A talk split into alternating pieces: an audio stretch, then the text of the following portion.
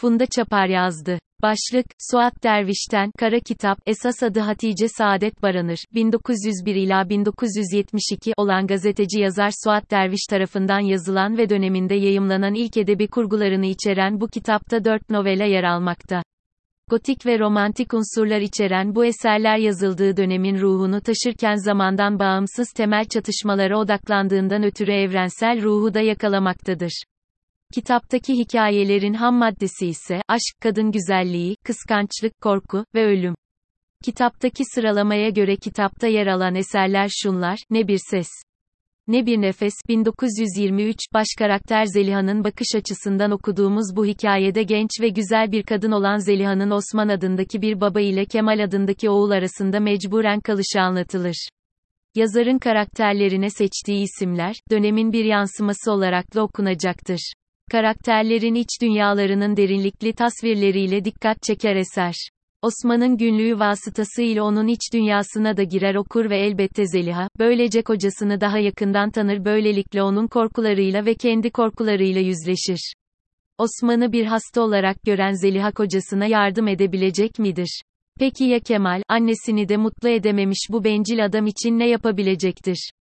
Kahkahaları insanın içini donduran hasta ve yaşlı bir adam için umut var mıdır?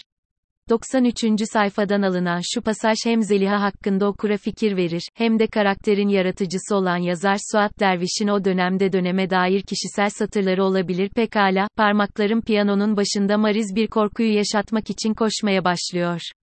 Oh, bu musikide, Göte'nin yarattığı gecesinin, Schubert tarafından bestelenmiş ve ahenk olmuş, bütün renkleri var, bütün gölgeleri, bütün korkuları, bütün vahimeleri. Rüzgarı, ağaçları rüzgarla beraber koşan atın nalından çıkan sesin, babasının göğsüne sığınmış hali ihtizardaki sıtmalı yavrucuğun korku ve dehşet dolu humması. Kara Kitap, 1921, genç ve güzel bir kadın olan Şadan'ın anlatım ve bakış açısıyla ele alınan eserde ölmek üzere olan, genç kızdır. Hikayenin geçtiği mekan Poe'nun Uşır Malikanesi izlenimini yaratır okurda. Varlıklı, aristokrat bir ailenin şehirden ve insanlardan uzak bir kırsaldaki koşullar içinde yaşamak istencine karşın ölüm gerçeği bütün sıkıcılığıyla evin içinde dolanmaktadır. Diğer önemli karakter ise Hasan'dır. Şada'nın yakın akrabası, çirkin ve özürlü bir adamdır. Kıza şiirler yazar ancak şiirleri Şadan'ı korkutur. Yine de bu kasvetli evden kaçabilmesi imkansızdır genç kızın, bir yandan da babasının mezarını yalnız bırakmış olmalarından ötürü annesini içerlemektedir. Kırmızı ile siyahın ürpertici danslar ettiği ve kar beyazın kabusları örtmeye yetmediği Kara Kitap şu satırlarla biter: "Kalbimi getir, kalbimi getir," diyor. Sonra iki kuvvetli el boğazımı sıkmaya başlıyor. Ellerimle ellerden kurtulmak için boğazımı paralıyorum. Yavaş yavaş gözümde her şey siliniyor. Yalnız iki kuvvetli el daima boğazımı sıkıyor. Karanlık, sonsuz, uçurumlu, zebanili, cehennemli bir karanlık beni sarıyor. Ne acı, ne feci, ne doğru, ben ölüyorum. Buhran Gecesi, 1924, ilahi olanla dünyevi olanı anlatır Buhran Gecesi.